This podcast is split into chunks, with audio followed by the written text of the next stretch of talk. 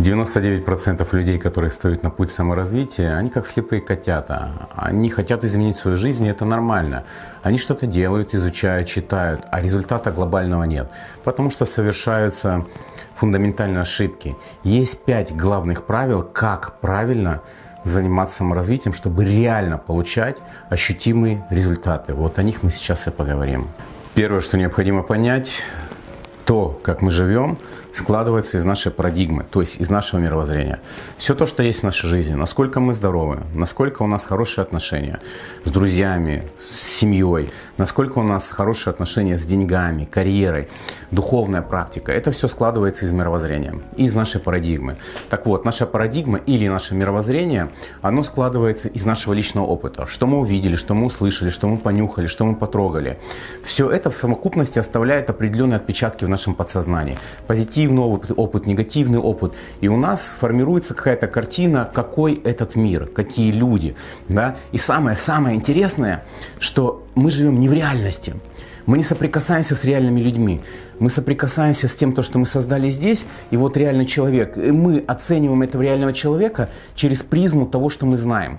Мы смотрим на американцев, и мы можем подумать, о, американцы, они все вот такие плохие. Да? Немцы смотрят на русских и думают, о, русские, они все как звери. Русские смотрят на чеченцев, могут сказать, о, чеченцы, они злые. Мы смотрим на евреев, можно сказать, евреи, они хитрые. Почему мы так думаем? И является ли это реальностью? Является реальностью, что есть один хитрый человек или сто хитрых человеков, и вся нация теперь является хитрой? Или вся нация является злой? Это же нереально. Это, это то, через что мы смотрим. И самое интересное, вот это мировоззрение, которое нам заложили, если нам кажутся люди злые, то в нашу жизнь будут приходить, притягиваться злые люди. Если мы думаем, что есть хитрые, которые хотят нас обмануть, то будут приходить люди, которые ну, будут желать нас обмануть, да, которые будут нас обманывать. То есть, если, смотрите, если мы не меняем парадигму мировоззрения, то у нас не происходит глобальных изменений. Человек прошел тренинг, он прочитал какую-то книгу, и он такой думает, все, все с понедельника, с понедельника моя жизнь изменится, все будет по-новому. Вот в этот раз я дам. Ладно, не с понедельника, с Нового года. Вот сейчас Новый год, и вот После Нового года я вот как дам цель же я написал. Я уже 16 тренингов прошел, как ставить цель. Я уже знаю, как ставить цели, теперь я добьюсь. Неделя проходит, он пук, сдулся как шарик и думает, что-то опять пошло не то. И самое негативное в этом, да, что человек разочаровывается в себе. И каждый раз, когда мы разочаровываемся в себе, мы становимся слабее. И шанс на достижение цели, на достижение чего-то глобального, он становится меньше. Почему? Потому что мы не верим в себя. Теперь, еще раз, почему многие тренинги, книги не работают? Только по одной вот глобальной причине, не, не одна, мы вторую тоже проговорим, но одна вот глобальная причина, они не меняют парадигму, они мотивируют, они дают какие-то инструменты, но у человека не изменилось здесь, не изменилось мировоззрение. Смотри, простой пример. Я раньше очень хотел вставать рано. Хотел там в 7, 8 вставать, ну вставал в 9, в 10. Ну не мог вот проснусь в 7. Глаза вроде бы открою, могу даже помыться. И думаю, а что мне делать? Делать нечего, бук опять отрубился. И потом как только как вареная картошка целый день ходишь. Не получалось. Я раньше курил. Курил траву, употреблял наркотики, употреблял алкоголь, сигареты курил. Я хотел это все бросить, но не получалось. Я там месяц мог держаться, и потом раз опять что-то начинаешь. Друзья, общение, раз опять начинаешь давным-давно я изменял, да, то есть ходил налево. И я понимал, что это плохо. Я старался оправдать себя, думаю, не, ну я же типа полигам, типа мужчина. Я же вот, ну как-то вроде бы нормально поступаю. И ничего не менялось. И вроде бы находил какие-то вещи, которые говорили, не, наверное, это нехорошо. А знаешь, когда изменилось? Когда изменилась парадигма, когда изменилось мировоззрение, когда я узнал о законах кармы, причины и следствия, то есть ты совершаешь действие, и ты получишь вот такое последствие. Когда я понял, да, для чего вставать, когда я понял, каким последствиям приводят наркотики, алкоголь, сигареты, когда я понял, каким последствиям приводит, приводит а, измены, у меня жизнь просто глобально в один день все изменилось. Понимаешь, я сейчас встаю с 4 до 5 утра. Ну, это вот нормальный у меня ритм в течение уже 6 лет. Даже Новый год, который пройдет, я встану рано, потому что я не буду засиживаться на Новый год. А, я не употребляю уже более 6 лет алкоголь, наркотики, сигареты. Да, я даже кофеин не употребляю, потому что мне важно, чтобы у меня хорошо работала моя психика. Касательно измен, я, у меня нету даже общения сейчас с женщинами, только деловое. То есть по бизнесу, либо консультации, все. Привет, как дела, там, Володя, как? Я вот такое не допускаю. Если я провожу тренинги, я даже не фотографируюсь с женщинами, потому что я знаю, какие кармические последствия человек получает, я их на себе просто пережил, какие страдания человек получает за определенные поступки. И когда я это узнал, и я понял, что вот эти страдания, которые у меня есть в жизни, они были за счет вот этого, у меня просто вот так опа, и все изменилось. Понимаешь, то есть когда ты понимаешь, почему да, происходит что-то в твоей жизни, когда у тебя картинка меняется, ты вдруг начинаешь делать резкие изменения. Поэтому первое, что ты делаешь, если занимаешься саморазвитием, смотри, чтобы менялась твоя парадигма. 99% информации, с которой мы соприкасаемся в этом мире, она считается неавторитетной. Я, конечно, могу ошибаться, может быть не 99%, а 99,99, но примерно где-то в этом диапазоне. И чтобы не казаться сейчас громкословой, давай разберемся. Есть три способа, через которые мы познаем этот мир. Первый – пратьякша, то есть органы чувств. И я могу сказать, я на личном опыте, да, при помощи органов чувств, на личном опыте а, вот это попробовал, и я могу утверждать, что это правильно. Да, и по идее, можно сказать, личный опыт – это авторитетно. Но веды говорят, это не авторитетно, потому что есть разные искажения. Мы можем видеть веревку в темноте и думать, что это змея. И доказывать всем, что мы видели змею. А оказывается, мы видели веревку. Мы можем выпить вина и сказать, о, винишка, это так классно, поднимает настроение, становлюсь уверен в себе. Но это разрушает здоровье. И поэтому ну, личный опыт, он ошибочен. Утверждать, что это хорошо на личном опыте, да, вот, и это для всех подойдет, это ошибка. Можно сказать, сыроедение это вообще так классно, я вылечился от какого-то тяжелого заболевания, и теперь я себя чувствую хорошо, я здоровый, но другой человек может сесть на сыроедение, у кого конституция вата, это ветер, и вообще умереть. Понимаешь, поэтому утверждать на своем личном опыте, что это хорошо для всех, это ошибочно. Поэтому авторитетным он не считается. Второй э, опыт, да, при помощи которого мы познаем этот мир, называется ш, э, анумана, логика. То есть на, при помощи логики мы выстраиваем какие-то взаимопонимания, да, мы выстраиваем какую-то концепцию. Я могу сказать, вон там есть дым, значит там есть и огонь. То есть я логически рассуждаю. Но логика, она тоже ошибочная в том, что вся наша логика, она строится на личном опыте. Если личный опыт он ошибочен, то и логика уже будет ошибочная. Что значит на нашем личном опыте строится логика? К примеру, давай с тобой сейчас порассуждаем о том, чем питаются муравьи, белые муравьи, большие белые муравьи в Африке. Для того, чтобы понять, чем они питаются и логически об этом рассуждать, надо сначала знать информацию. Есть ли эти белые муравьи, какие они, может быть, я их где-то видел, и мы можем уже тогда логически рассуждать.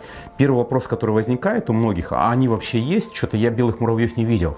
Понимаешь, то есть для того, чтобы логически делать какие-то предположения, у нас должны, должны быть знания. Вот. самое интересное, что наверное, 99% информации, с которой мы соприкасаемся, это как раз-таки есть и вот эта логика и личный опыт. Люди что-то познали на своем личном опыте, и это хорошо, может быть, для него, но это не говорит о том, что это будет хорошо для другого человека. И они начинают логически предполагать, что это будет хорошо для всех. И они делают новые открытия, они говорят, это для всех теперь, это вот такое самое-самое-самое. Да, 99% информации это люди что-то попробовали, где-то вычитали и какую-то свою концепцию теперь продвигают. А, единственным авторитетным способом, веды говорят, считается шабда, то есть когда знания исходят из авторитетного источника или из первоисточника. Для того, чтобы понять, кто мой папа, я могу это рассуждать, логически предполагать, думать, изучать где-то. А могу подойти к маме и сказать, мама, кто мой папа? Она говорит, так вот твой папа вот этот человек, Мама конкретно знает, кто мой папа, да, то есть она считается первоисточником. Если я изобрел машину, и ты не знаешь, какую, вот, вот эта кнопка, что это значит в машине, ты можешь посмотреть в инструкции, можешь подумать, можешь через личный опыт понажимать, попробовать, а можешь подойти ко мне и сказать, Володь, а вот в этой машине вот эту кнопку ты для чего сделал? Я говорю, для вот этого, вот этого. Он говорит, а я-то думал для вот этого, понимаете? То есть, когда мы обращаемся к первоисточнику, и первоисточник касательно знаний является Священное Писание. Священное Писание, не как откровение, исходит исходят из первоисточников, и там закладываются законы Вселенной. Что можно делать, что нельзя, к чему это приведет. Если взять, допустим, Веды, это переводится знание. Да? И Веды, если сказать, какая книга Веды, то это огромное количество книг. Это аюрведа, это йога, это астрология, это это Бхагавадгита, понимание закона Вселенной, понимание о том, как устроен этот мир. То есть огромное количество книг, которые а, рассказывают о том, как жить в этом мире. Поэтому лучше обращаться не к теории, а к авторитетным знаниям. Это важно. Настоятельно тебе рекомендую изучить вот эти три книги. Они авторитетные. Начни с них. Третий важный момент для того, чтобы человек прогрессировал, нужно сознание ученика, нужно смиренное слушание. То есть, когда я слушаю человека, не думать о том, что я лучше знаю этого человека. Мы же как зачастую слушаем? О, это мне нравится, это мне не нравится, фу, тут он как-то говорит, вообще мне не нравится, как он одевается. Да, то есть, если мы человека как-то не уважаем, да, не встаем в позицию ученика в тот момент, когда он рассказывает, а я слушаю, то мы начинаем гордиться, и мы не принимаем эти знания. Мне пишет один парень, я прошел у тебя марафет, я все знаю, что ты говорил, да, я лучше и сильнее тебя. Вот он пишет потом, я лучше и сильнее тебя. Думаю, ну если ты сильнее меня, зачем это доказывать, зачем это мне говорить? Слава Богу, ну, слава Богу, что ты сильнее меня. Вот. А, такой человек, он не воспринимает информацию, он ищет доказательства в том, что он что-то может лучше, сильнее, а не то, что даст ему еще росток для того, чтобы он вырос. Понимаете? То есть, когда мы остаемся в позиции ученика, мы обучаемся. Я прочитал вот такую толстую книгу Стива Джобса, да, и из этой книги я взял, может быть, одно только предложение, которое вот мне реально прям в душу залегло, я его постоянно цитирую. И я, слава богу, прочитал эту книгу только даже ради одного вот этого предложения. Поэтому, когда вы кого-то смотрите, когда вы кому-то обуч... у кого-то обучаетесь, смотрите этого человека, изучайте и не ищите какие-то косяки, извиняюсь за выражение, смотрите, что вы можете взять хорошего, что вы можете применить в своей жизни. Вот, вот это нужно искать в том, кого вы слушаете, да, или в том, что вы слушаете. То, что вы можете применить в своей жизни. Помимо того, что есть неавторитетные источники знания, у нас еще есть неавторитетное воспринимание информации. Мы можем оправдывать свои грехи или пороки. К примеру, человек употребляет наркотики, и он ищет информацию для того, чтобы оправдать, оправдать то, что он употребляет наркотики. Человек изменяет, и он ищет информацию для того, чтобы оправдать свои грехи. Понимаете, то есть у нас есть неправильная интерпретация. Зачастую мы не принимаем информацию правильно. Помимо этого, мы еще то, что читаем или воспринимаем, мы же это пропускаем через то, что знаем. А там у нас могут быть ошибки. И исходя из этих ошибок, мы можем эту информацию воспринимать неправильно. К примеру, можно слушать авторитетные знания, но наш прошлый опыт будет их отталкивать и говорить, не, я с этим не согласен, потому что я слышал о дяде Васе, что нормально это вот травушку курить, короче, это нормально, и там легкий прочищает. И за счет того, что человек привязан к греху, да, или вот какой-то ситуации, он может авторитетные знания отталкивать. У меня есть хороший знакомый, который выпивает алкогольчик, он верующий, и он говорит, ну в Библии же говорится, что там, ну как бы Иисус типа винишко попивал, понимаете? То есть человек оправдывает вот эти вещи. Можно взять один стих из Библии, зайти в 50 разных церквей и получить 50 разных ответов. Это не говорит о том, что Библия не авторитетна, это говорит о том, что люди, которые воспринимают эту информацию, они могут это трактовать по-своему. Понимаете? А, здесь важно понять, чтобы у нас шло саморазвитие, мы не просто додумывали, да, Древс это сказал вот так, этот сказал вот так, и я это принял а правильно ли я понял, да, то, что он хотел мне сказать. Потому что бывает такое, что я говорю или мы слышим от других людей, люди воспринимают это, но используют по-своему, а потом говорят, не, ну ты же сказал, это вот так надо делать, но я сказал, это надо вот так делать, и я считал, это вот так надо делать, а ты это придумал и, ну, как бы, делаешь по-своему. И последний важный момент, он очень важный. Нельзя прыгать сразу до идеала, и нельзя идеал отпускать вниз до своего уровня. Что это значит? Это значит, если я прихожу на тренировку, и я говорю, я могу пожать там штангу, начинающий, допустим, 70 килограмм. Я говорю, навешайте ко мне 150, да, я прыгну до идеала, я хочу же вот сразу начать вжать 150. Мне вешают 150, я оп, и все, надорвался, болею. Да? Второй момент, я прихожу на тренировку, могу 70, я говорю, 30 килограмм нормально, вот я буду там не торопясь, потихонечку, прогресса тоже не будет. То есть в первом случае надорвусь, во втором случае не будет прогресса. Какой нормальный уровень, да, или как нормально это делать. Я пришел на тренировку, если я могу жать 70, я начинаю жать 70, 50, 75, да, то есть я всегда выхожу немножко за рамки. И также саморазвитие. Если мы будем лениться, или брать идеал, мы понимаем, что надо вставать утром рано, да, надо ложиться вечером рано.